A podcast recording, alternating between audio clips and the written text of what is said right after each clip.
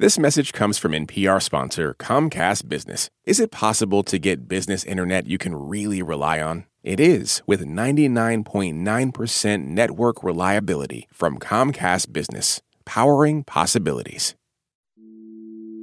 When the pandemic first began, we really only talked about COVID as a disease that you got, survived, and recovered from, or tragically resulted in death. But as time went on, it became apparent that in some cases, even mild cases, COVID survivors had long lasting symptoms, sometimes really weird symptoms for weeks or months. But these patients were often dismissed by doctors or even their own family members. Hannah Davis is one of these survivors. We talked with her back in June as a part of an episode featuring reporting by Atlantic science reporter Ed Yong. And today we're re airing that episode because since we've talked, after months of patients advocating for themselves, it's become even more apparent that this isn't some rare occurrence. The CDC and World Health Organization finally acknowledged that this was happening, and scientists around the world are publishing more and more about it. So today, we revisit the COVID long haulers. We've got a new episode for you tomorrow. You're listening to Shortwave from NPR. Hannah remembers pretty clearly it was a Wednesday, the first time she realized something wasn't right. Um, so I remember feeling extremely scatterbrained. Uh, I was just kind of wandering around my apartment. I was getting distracted very easily. Um, Hannah Davis is 32. She lives in Brooklyn. Later that day, she got a text from a friend about doing a video chat. Nothing too complicated. But Hannah realized she couldn't totally process the language in the text message. But I didn't think too much of it. I was just like, oh, that's weird. I must be tired or something. And then about an hour later, I had a elevated fever of just um, 99.2. And that was my first kind of realization that something might be wrong. That was March 25th. 79 days later, something is still very wrong. Give me like kind of a rundown of your symptoms. Like, if you want, you can tell me them like as they showed up. Sure. Um, so, one of my biggest symptoms is actually memory loss. So, I probably can't tell you um, them as they progressed. um, Over the course of the last two plus months, Hannah's forgotten her own partner's name, forgotten food on the stove. I had started a fire in my kitchen, and I'm in a very small apartment, so yeah. it's not like, you know, right. I, it's something yeah. to easily forget. She's dealt with waves of intense exhaustion. Just like nothing I've ever felt before. She's felt her heart rate skyrocket. You know, a heart rate of 150 just from walking up a flight of stairs. She's had fevers, um, chills, sweats, tightness in her chest. Lung burn is what we call it. Uh, I had that for a while. She's made two trips to the ER because she thought she wasn't going to make it. It just it feels so different than anything else I've ever felt that I kind of just knew from the beginning that it was COVID. COVID 19. Hannah is a long hauler. That's what they call themselves. And there are thousands of them out there. People who have been sick for months with a hellish array of symptoms that are not the usual COVID 19 symptoms we've all heard about. It really is a, a, grab bag of different symptoms, and they seem to to come in and out. Um, they roll in waves. Um, they're often very unpredictable. Shortwave regular and science writer Ed Yong wrote about long haulers for The Atlantic in many cases, they've struggled to get testing because their um, symptoms are strange, because um, they started getting sick at a point when testing wasn't commonplace, and it's still nowhere near the level we would want it to be. Um, Some so long haulers, like Hannah, have never had a positive test. In fact, she tested negative more than a month into her illness. The doctor told me that I should expect a negative test um, and I did get a negative test. So it was over 30 days after I first got sick. But diagnostic tests can give false negatives. They work best when the viral load, or the amount of virus in the body, is highest. For COVID, we think that's probably around when symptoms set in.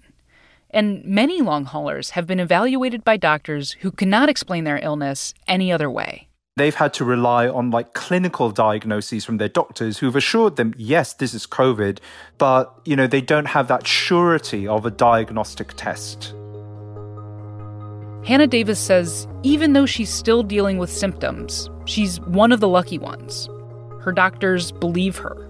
I think I got in total four clinical diagnoses of COVID. But because this is not the usual COVID 19 we all hear about, many long haulers experience doubt from doctors, even from their friends and their family, about whether they're really sick. I know that there are a lot of people who are sick whose boyfriends and husbands are leaving them because they just think they can't possibly have been sick for two, three months. I definitely consider myself lucky because otherwise, I, I think I would have just felt totally crazy. Today on the show, what might be going on with long haulers. Scientists can only guess. But their stories are an important part of understanding the pandemic. I'm Maddie Sofia, and this is Shortwave, the daily science podcast from NPR. This message comes from EarthX. The EarthX 2024 Environmental and Sustainability Congress of Conferences is happening in April and brings together all sides with one important mission protect the planet. Go to earthx.org to register. This message comes from NPR sponsor Solgar. As people age, cellular function declines, which may impact changes in energy and strength. Solgar Cellular Nutrition is a holistic collection of cellular nutrients formulated to help fight cellular decline and promote cell health. Learn more at cellularnutrition.solgar.com. These statements have not been evaluated by the Food and Drug Administration. This product is not intended to diagnose, treat, cure, or prevent any disease. Support for NPR and the following message come from Indeed. When it comes to hiring, the best way to search for a candidate isn't to search at all. Don't search, match with Indeed. Get a $75 sponsored job credit at Indeed.com slash shortwave. Terms and conditions apply. One thing a lot of long haulers have in common is that their symptoms extend far beyond the ones you've heard about, like trouble breathing or a fever. Many of them never land in the ICU or have to be placed on a ventilator, which in the medical world means their cases are technically classified as mild. Why is that delineation important, Ed? Why is mild important? I think because it's very misleading. It comes from um, some of the early reports about COVID 19 where people who were um, on ventilators in hospital who needed supplemental oxygen were described as severe, mm-hmm. and everyone else was described as mild. And that really has fed the, the public perception of this disease as being something that, in the main, is not something that young healthy people need to worry about. Right. And I think that that feeds into our calculus of like how do we protect ourselves? What risks should we take? And and just as a nation, like how do we go about reopening the country? Like can you actually wall off young people um, and allow them to face this risk? And I think we might answer that question differently if we actually understood that a lot of these supposedly mild cases are in really bad shape. I mean, you talk to doctors and, and immunologists about this, right? What what do they think is going on? Do they have any idea what's going on in, in these people's bodies that, that might result in these kinds of long term symptoms? Um, well, not really. Uh, we don't have clear answers. We have some guesses. Mm-hmm. Um, one possibility is that the virus is still there, that it continues to infect people in some way. Maybe it's hiding out in some kind of reservoir organ, as we mm. know that some viruses can do. Mm-hmm. Um, maybe there are just fragments of, say, viral genetic material that are lingering um, and that are triggering immune reactions, even if um, there is no infectious virus left. Um, or maybe it's just the immune system that has gone berserk at the start of the infection and continues to go berserk um, even after the virus itself is gone. Um, any and all of these possibilities may be happening. And I think that it's a shame we don't have answers to offer these patients right now, um, given that there is clearly a problem that needs to be investigated. That brings us back to Hannah. Back in April, a few weeks into her illness, she read about a community online where long haulers gather to swap stories and look out for each other. At the time, it had around 1,500 members, and a small subset of that group came together with an idea to learn more about the people in it. Um, we have someone who runs a neuroscience lab, people in public policy, um, people in health activism. Um, we have a really great person who's done a lot of work for HIV/AIDS. Um, Hannah has a background in interactive technology. She's an artist who uses data and machine learning in her work. And so, together with her fellow long haulers, we were kind of doing this between, you know, visits to the ER or the doctor. Or, they came up with a detailed survey of 640 people cataloging demographics, blood types, pre existing conditions. You know, it's not a peer reviewed paper, it's not meant to be a representative sample. It is, however, I think, an absolutely invaluable look at the long hauler experience. And one of the things long haulers did in their survey was compare the symptoms over time among the long haulers who had tested positive for COVID 19 and those that had tested negative. And across 60 different symptoms, that pattern is the same. Meaning that regardless of whether people tested positive, they are experiencing many of the same symptoms over a period of time. And that's really telling. It really strongly suggests that this community of people are, in fact, experiencing the same thing. I mean, what did that result mean to you when you saw that the symptoms were essentially the same? It was incredibly validating. Um, it was amazing to be working with people who were going through that same exact thing. Uh, so I'm, I'm very proud of this report um, in a way that has just been really unique. Hannah and her fellow researchers hope their report will encourage scientists to study long haulers more closely and give them a head start if they do. They also hope for other long haulers out there it's a sign that they are not alone. Because, as Ed told us, that's another thing so many long haulers have in common a thing they share with patients who suffer from other chronic diseases, like chronic fatigue syndrome yeah, there are striking similarities between what the COVID long haulers are experiencing and the experiences of people with uh, uh, chronic illnesses like ME/CFS, uh, fibromyalgia. Um, there's a whole kind of gang of these um, conditions that sort of travel in a pack, as one of my interviewees said um, to me. And these conditions are also tough to diagnose. They often follow viral infections and the people who have had them are frequently told they are not feeling what they're feeling. Something so many long haulers told Ed they've had to deal with too. You know, I write about some of that in the piece. I have dozens of people who've written in afterwards saying that, like, friends have accused them of just being lazy or of, like, making up symptoms as some kind of insurance scam. And then when they've tried to see doctors, you know, they've been told that can't possibly be COVID. COVID only lasts two weeks, or that it's just anxiety or stress or depression. It's all in their heads. And that kind of um, what's called medical gaslighting disproportionately affects women. Yeah. Um, it is a problem that has existed long before this pandemic. Um, yeah. And it's this phenomenon where women are treated as if they are less credible witnesses to their own pain and experiences.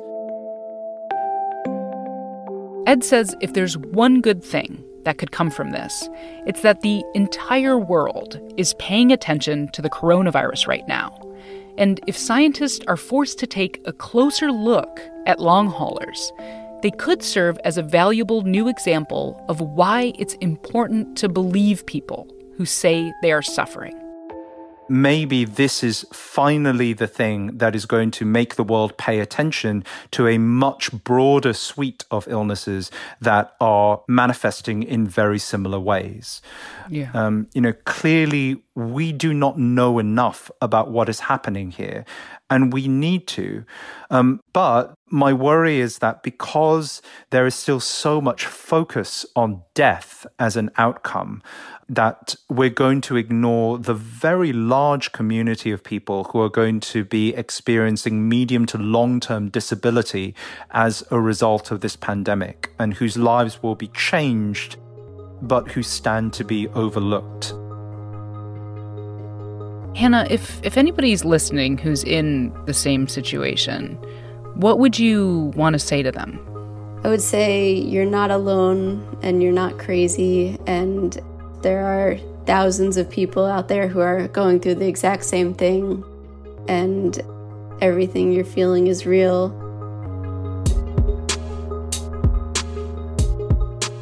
Hannah Davis. In our episode notes, you can find a link to the online group of long haulers that Hannah is a part of, a link to the report they put out, and a link to Ed Yong's piece about long haulers in the Atlantic. This episode was produced by Brent Baughman, edited by Viet Le, and fact checked by Emily Vaughn.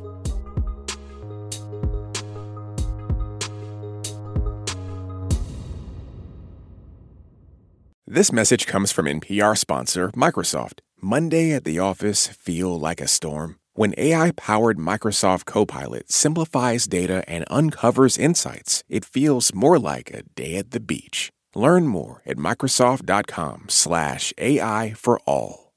Support for this NPR podcast and the following message come from ezCater, committed to helping companies, from nonprofits to the Fortune 500, solve food for work. From ordering online for meetings and team lunches to managing food spend for your whole organization, ezCater can help you simplify your corporate catering needs. Over 100,000 restaurants nationwide, plus budgeting tools and payment by invoice. Learn more at ezcater.com. At this year's Oscars, Oppenheimer took home the award for Best Picture. Emma Stone and Robert Downey Jr. also picked up wins, and Ryan Gosling brought the Kenergy. For a recap of all the highlights, listen to the Pop Culture Happy Hour podcast from NPR.